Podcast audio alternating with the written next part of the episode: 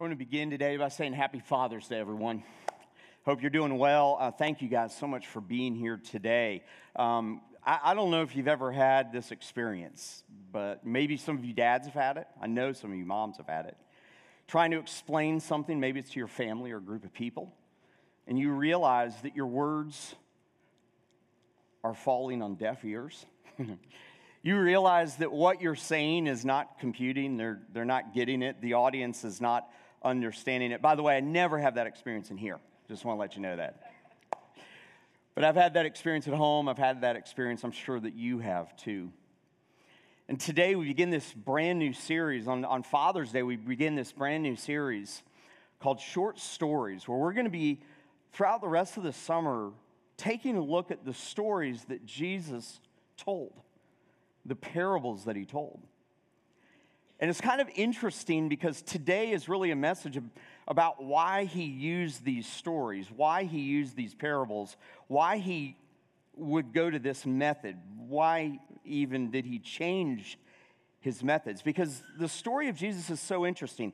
He begins to teach his teaching ministry or preaching. I, I don't like to say preaching, I like to say teaching. His teaching ministry began um, with the Sermon on the Mount, where he was giving instruction on how to live. And just like you and I, who we may be trying to teach someone something new or teach them how to do something, it falls on deaf ears. And Jesus was noticing in his ministry that people weren't listening to the things that he was saying. Or perhaps they were listening to the things that he was saying. Perhaps they were receiving what he was saying, but they were ignoring it. They didn't want to hear about the kingdom of God, as we just sang about. They didn't want to hear about how they should respond and how they should live in light of God's redemption and what God was doing. They didn't want to hear about the, fact that the Sabbath didn't matter, the rules didn't matter, all these rules that they worshiped and honored. They didn't want to hear that their purpose was to lift high the kingdom of God and not the nation of Israel. And they rejected what Jesus was saying. And today, if you have your Bibles, you can turn to Matthew 13, because in Matthew 13, we see something that's really quite extraordinary. We see Jesus changing his teaching method. We see Jesus making almost an about face in terms of what he was doing. Not because what he was saying wasn't powerful or true or worthy or of great value, but he realized the audience wasn't listening. Dads, have you ever had that experience? Have you ever had that experience? You're trying to explain something. I, I remember, like the first time um, that I ever uh, like taught Sean how to play golf. I made one huge mistake the first time I went to a driving range with Sean. Um, I walked up behind him. You should never walk up behind a three year old on a driving range because the very first thing, it, it's at the same driving range that we go to today. And Sean, um, we laughed about this just recently. Uh, literally, he took a backswing and hit me right on the lip, and I went down on the ground. And I'm so incredibly thankful I didn't have to have any surgery or nothing wrong with my teeth, but it shocked me so much. And I realized I hadn't even given him one word of instruction. Completely my fault. Sean is completely my fault, man, I promise you. So, anyway, to this day, it's completely my fault because you shouldn't walk behind a three year old with a golf club or any bat or anything like that. But I realized I had an uphill battle in terms of teaching him about golf. And I remember me and my dad, and every time my dad would say something, especially when I was, I was in middle school and high school, I remember thinking, that's a lie. That's not true. That ain't true. How can that be true? There's no way. I've heard other people say different. I think different. I don't think what he's saying is right. And isn't that how we react, church, Christ follower? Not only to our earthly parents, our earthly moms and dads, but we react that way to God. We talked about it a few weeks ago. We look at God and go, I, I got this. I got this myself. And Jesus didn't change his ministry because what he had to say, he He didn't change his method, excuse me, because what he was saying wasn't true. He didn't change it because it wasn't working. He didn't change it because he needed to change the actual method. He changed how he was communicating because the listeners weren't hearing it and they weren't receiving it and they weren't allowing it to penetrate their life. And so we see this dramatic shift in Matthew 13, and it's kind of the basis, it's kind of that tipping point of everything we see. In fact, the, the, the Gospel of, of Mark tells us that from this point on, when he taught, every time he taught, from the moment that he was going to the cross, from that time he was going to the cross, he never taught another spiritual lesson without using a parable. Isn't that amazing? And a parable is just this it's a short story, in most cases, short story. It's a simple story that teaches a heavenly principle. It's a comparison. And aren't stories incredibly powerful? I remember my, my first pastor, when I was growing up in ministry, he, he used to tell us that that which is most personal is most universal. And it's true, isn't it? When we hear a story about someone's life, how they're struggling, how they may have had victory over certain thing, that's when we really connect with it. I mean, TED Talks has made a whole what industry out of this, right? That's what it's all about. 15 or 20 minute talks about how someone experienced a trial and overcame the trial or discovered something new or had success in some way. And Jesus understood, I want you to hear this, he understood the power of the story and he used it to create this connection largely to the kingdom of God, what we just sang about. Today, before we dive in, because today is really just talking about what parables are, and at the end, I'm going to explain one of the parables that Jesus taught in Matthew 13, which was he actually went through about four or five of them right there out of the gates in Matthew chapter 13. And I love what he does. He had the Sermon on the Mount that's recorded in Matthew 5 through 7, and then we come to Matthew 13, and he decides to do this. He went out on a boat out into the sea and where people had gathered on the beach, and he sat down in the boat because he knew that that would capture their attention. I mean, he wasn't just a great storyteller, he knew how to do it. He knew how to capture their attention. He understood that his voice would project off of the water and probably hit behind them, and he would have a natural PA system. And so he began to teach, and he dives right into the parable of the sower. And we're going to be looking at the parable of the sower in a few weeks. But today, what I want you to see is how incredibly he con- was concerned with the kingdom of God. Now, when we think of the kingdom of God, we probably, right out of the gates, I'm already going, I don't know what that means. How many of you would say, you don't have to raise your hand or you can't raise your hand, I don't care. How many of you would say, I don't really quite understand this concept of the kingdom of God? Because kingdom is can you agree? Can we agree that kingdom is a strong word? It's a strong word, right? It has power, it has meaning, it has significance. And almost every single parable that Jesus used was driving at kingdom work, yet the things that Jesus taught were, were very things that were very humble in nature. And so I want to know how those things, you know, kind of add up. Where's the sum of those things? How do, how do we reconcile those two things? That Jesus was concerned about the kingdom, yet at the same time, he taught things that were so humble in nature. Those two things don't seem to go together. But when he's teaching parables, when he's teaching about the kingdom, when he's driving home some of these points, he's, he's driving home that, that we need to check where our value is. And so I want to ask this morning whether it's Father's Day or not Father's Day, I, I want to ask you guys, because some of you dads are like, the most valuable thing to me today is when I leave this place, I'm in my lazy boy and I'm watching the PGA, uh, uh, the, the US Open today, right?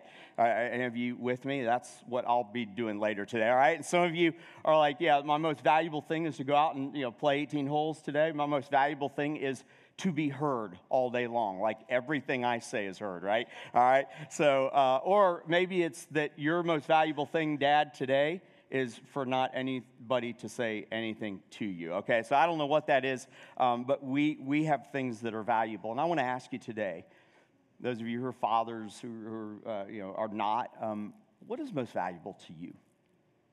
What's most valuable to you?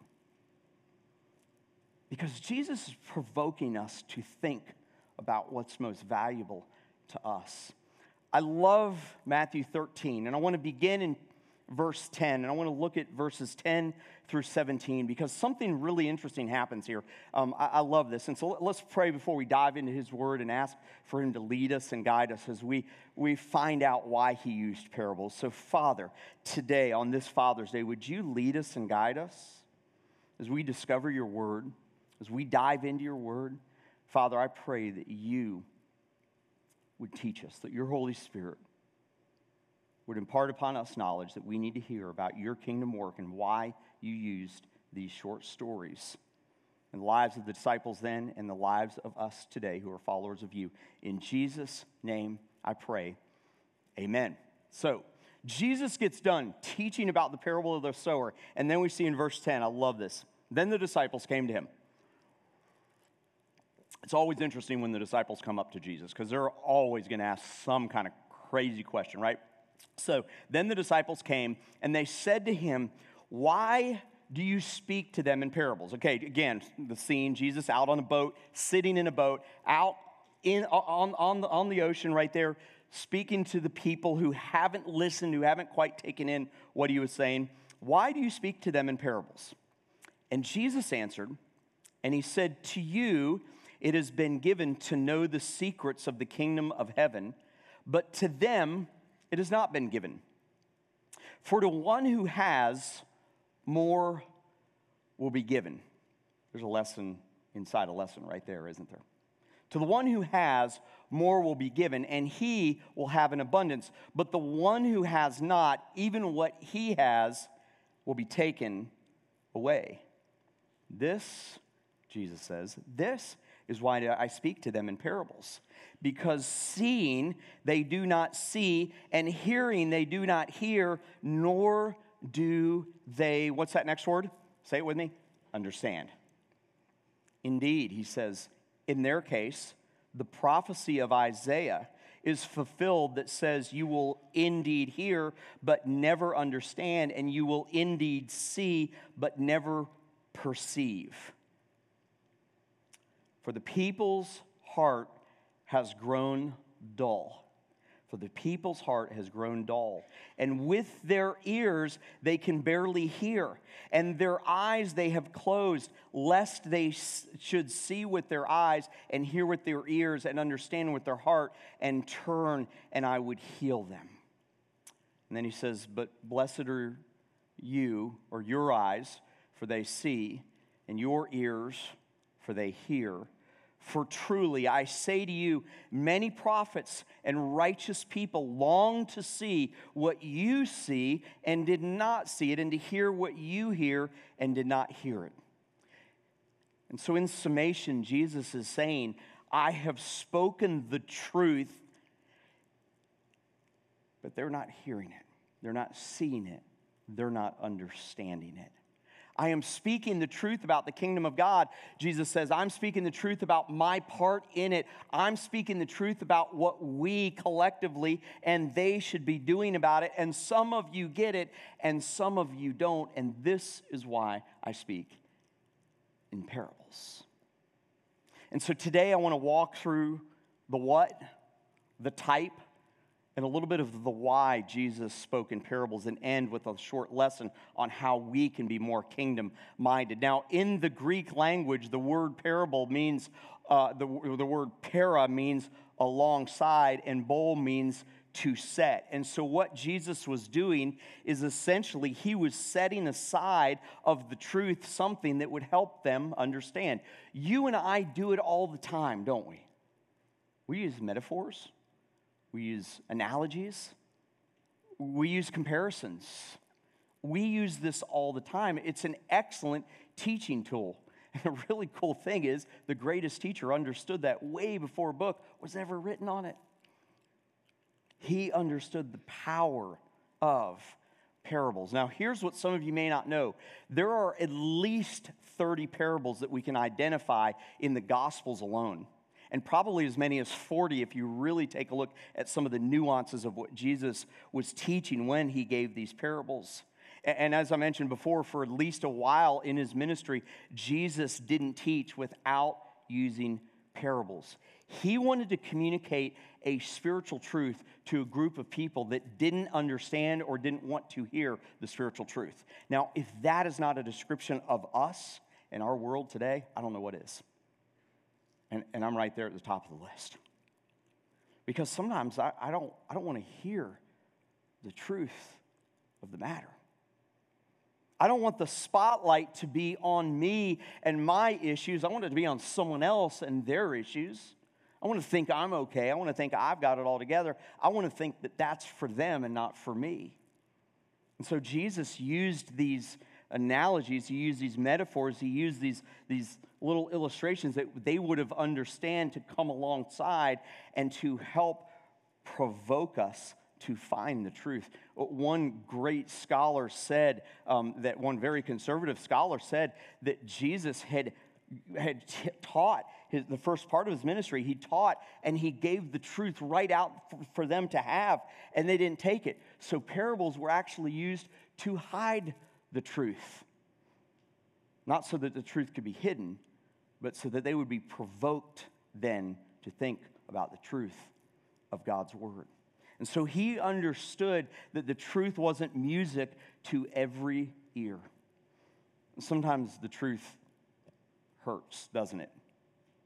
It does. Sometimes we don't want to hear the truth. Uh, am, am I the only one that doesn't want to hear the truth sometimes? That's why we call it the honest truth, right? It's because it's honest, revealing. And so Jesus used this to help people understand the truth and to help accept it. And so, to those that had a genuine hunger for God, the parable was an effective and a memorable way to convey divine truths. But here's the thing, church I don't want you to miss this. This wasn't Jesus teaching a short moral lesson.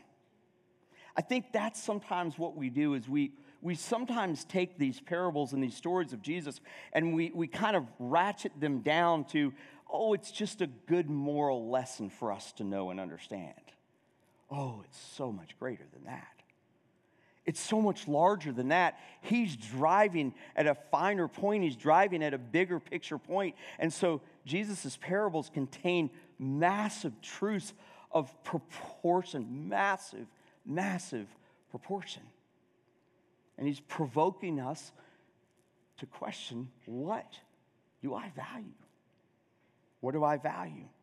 And we need sometimes these earthly stories with heavenly meanings for us to understand what was important to Jesus. The truth of the matter is, is that in our day and age, the reality is for us, is that sometimes we're more focused on our kingdom than we are his kingdom, aren't we? We're more focused on what we can gain in life, what success we can have, how much we can collect, how much we can put in the coffers. and I know I'm probably touching on something very sensitive because most of our coffers have been depleted a lot over the past few weeks and very quickly over these past few months. But you see, if we are all about us, then we're about our kingdom. And Jesus said, that's not what it's about. And I want people to understand it. And so he used uh, kind of three ways he, he used, and these are the types. He used similitudes, which are a type of parable. He used direct parables. And then he also used exemplary stories, which are essentially illustrations. But these parables that he used were of great value, they were huge in proportion. And I don't want us to miss the why. And there's three things today that I want us to learn about Jesus' parables that kind of sets the stage as, as, myself and Justin later in this series will, will help maybe us understand some of these parables that may seem a little odd and interesting to us. The first thing is, is that Jesus spoke in, in, in the, the, this type of parable for us to understand that God's kingdom arrived with the humble beginning and movement of Jesus. How did Jesus come to this earth. He, he was born in a what? I, I know it's I know it's June and mid June and it's 117 degrees out, and nobody wants to talk about Christmas right now, but let's just go Christmas for a minute. All right, so Jesus was born in a stable, in a what? In, in a manger, in a stable. Very humble beginnings, right? What was Jesus' job? What did he do here on this earth? He was a what? He was a carpenter.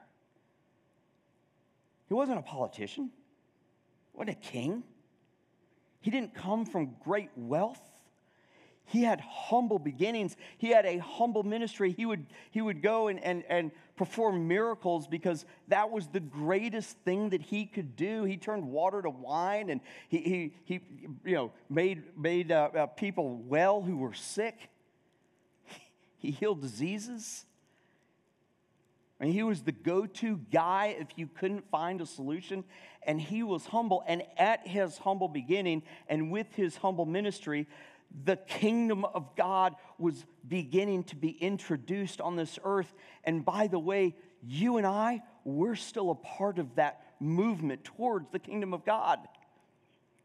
that will one day end, and thank goodness, victory over death and sin, and Him establishing a kingdom that lasts forever. I kind of can't wait for that kingdom, right? Man. But you see, the problem was is that Jesus was teaching to a group of people that thought that the Messiah was going to come to rule and to reign and to be a political warrior. And Jesus taught just the opposite stuff. And that's part of the reason that the Jews rejected the teachings of Jesus. And so he began to teach in these parables so that they would understand. There's one parable called the parable of the yeast, and he was communicating that just like yeast and dough, that we are just like yeast that becomes dough and becomes bread and rises up slowly over time, that the kingdom of God was not going to appear in a moment, that slowly over time, the kingdom of God would come to pass. The Jews had a totally different view of what the kingdom of God and the ushering of the kingdom of God might be like. I mean, picture it for a minute. Like, like pretend like you're a Jewish kid, let's say, or a Jewish citizen living in the first century. Rome controlled everything that you did, right? They imposed taxes and rules and laws upon you that didn't jive with your values and what you were doing. And you thought that the kingdom of God would come in a different way. And so, what rose up in the Jewish people was a national idolatry that they wanted so bad for the Messiah to come and to conquer Rome. And sometimes we want that today in some ways, don't we? The reality is, is that wasn't God's plan. It's not God's plan. One day he will rule and he will reign, but in the meantime, there's this humble movement that Jesus came. It's not this patriotic, necessarily cry of freedom, but it is a movement that says that we are going to be the least. And so, for the Jews to understand that, he used uh, uh, you know, parables like the parable of the yeast that said that this would come slowly over time. But get on board with God's kingdom, not a different type of kingdom. And so I think there's something for us to learn that God is moving even though we may not see it. The second thing, not only did he want them to understand that God's kingdom had arrived with the humble movement of Jesus, but the second thing is he wanted them to accept the upside down values of God's kingdom. How many of you have ever felt weird because you call yourself a Christ follower? Have you ever felt different or weird? Uh, let's Sure, raise a hand, right? Like in the workplace, you have to make different decisions. Everybody ever have to do that? In your school, you're the one that stands out because you're pegged as a, as a Jesus person, as my daughter would say. Like it's hard to be a Christ follower in this world. Can we agree on that? The values of the world are different than our values. And it is hard for us to stand up because we think that we end up being weird, which, by the way, God has called us to be different. It doesn't mean that we have to act weird, okay? That's a whole nother topic, right? But He wants, He wanted the Jews then, and He wants us to accept the upside down, upside down values of God's kingdom. Man, I love talking to some of you businessmen and women who have shared with me your personal stories of how you stood up for your values in the workplace because you're a Christ follower. And you know to have that conversation or to make that deal would be something that would compromise your values, and you did the right thing in private where no one else would see. That's what Jesus wants from us. And I love those stories that some of you have told me that you've made some of those decisions to say, hey, I, am going to give up this potential gain because I know it would compromise my values. And Jesus told a parable, the parable of the business owner, where the business owner, the parable of the business owner, he hires workers through the day. He pays them uh, all the same wage, even though they, you know, may uh, work different times and that sort of thing. And Jesus was trying to communicate to the people then, and I think us now, that being a God follower, being about the kingdom of God, may mean that you and I are going to be a little bit different. Again, we don't have to be weird, but we are called to be different if we're kingdom followers. And then the last thing I think that Jesus wants us to understand from many of these kingdom parables is that we, the, the people then and we now, we, we choose to make our life about building God's kingdom rather than our kingdom. how does that play out in this century, in our day and age? Well, there was the parable of the landowner, and he appoints managers to take care of the vineyard that he owned. And at harvest, he sends a servant to take care of the fruit, but the managers that he hired, they killed all the servants, and then he sent his son to check in on how things were going, and they killed his son. By the way, sometimes it's hard to decipher the difference between what is real and what's a parable when you really begin to study Jesus' words, right? And there are times I even say that this happened when it didn't happen. He was telling a story. And in that parable, Jesus is, is telling us and he's, is helping us to understand that the point of being a Jesus follower is are we going to trust him or are we going to trust our own little world? Are we going to be true people who have faith in His kingdom? That one day He's going to resolve all this? Or are we really living for us? And I got to tell you, Christ follower, there are times when I get those things confused. When I'm all about me, when my lack of faith reveals how much I'm not trusting in the big picture of what God is doing. But here's the thing our lives and what we do with it, we have, we have a choice to make in this. We have a choice to, to decide whether we're not going to be kingdom of God followers, whether we're going to be kingdom of God pursuers, or whether we're going to be, in my case, kingdom of Todd followers. Just happens to rhyme in my case. Boy, that's, that is a tall order, isn't it? It means that we filter so many things through who we trust, what we do, how we act, how we treat other people. And that's the whole point of Jesus conveying these lessons in parables is that it would provoke our thinking, it would help us to ponder who we are and what Jesus was up to. And it helped to prove that the kingdom of God is of so much greater value than anything that we would want to build. And these stories that Jesus tells pierces our heart if we will allow Him to. And my challenge to you is over these next weeks as we dive into all of these parables, not all of them, it's not a 30 week message series, promise you that. I'm way too ADD for that. But we're going to take largely the rest of June and July and August and talk about many of these parables that has so much to teach us, not just a moral story, not just, a, not just an Aesop's fables of how we should live, but a deep truth about the kingdom of God and how valuable it is. And so, my question at the beginning is my question at the end What is most valuable to you? What is most valuable to you? What is the thing that is, is of the greatest value in your life? What is the thing that you will defend at all cost? See, Jesus wanted us to understand as Christ followers, as followers of Him, the kingdom of God should be the thing that we view as most valuable. And our effort and our work should be just like that. There's one parable that he told that I want to look at very quickly as we wrap today. And that's right at the end of this chapter. In verse 44, he says this. It's one sentence, right? It's one sentence, one verse.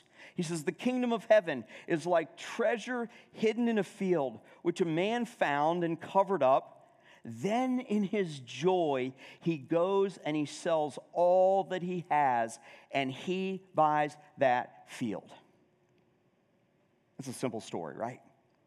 A man has a field, he finds a valued treasure, he covers it up, and realizes, seemingly,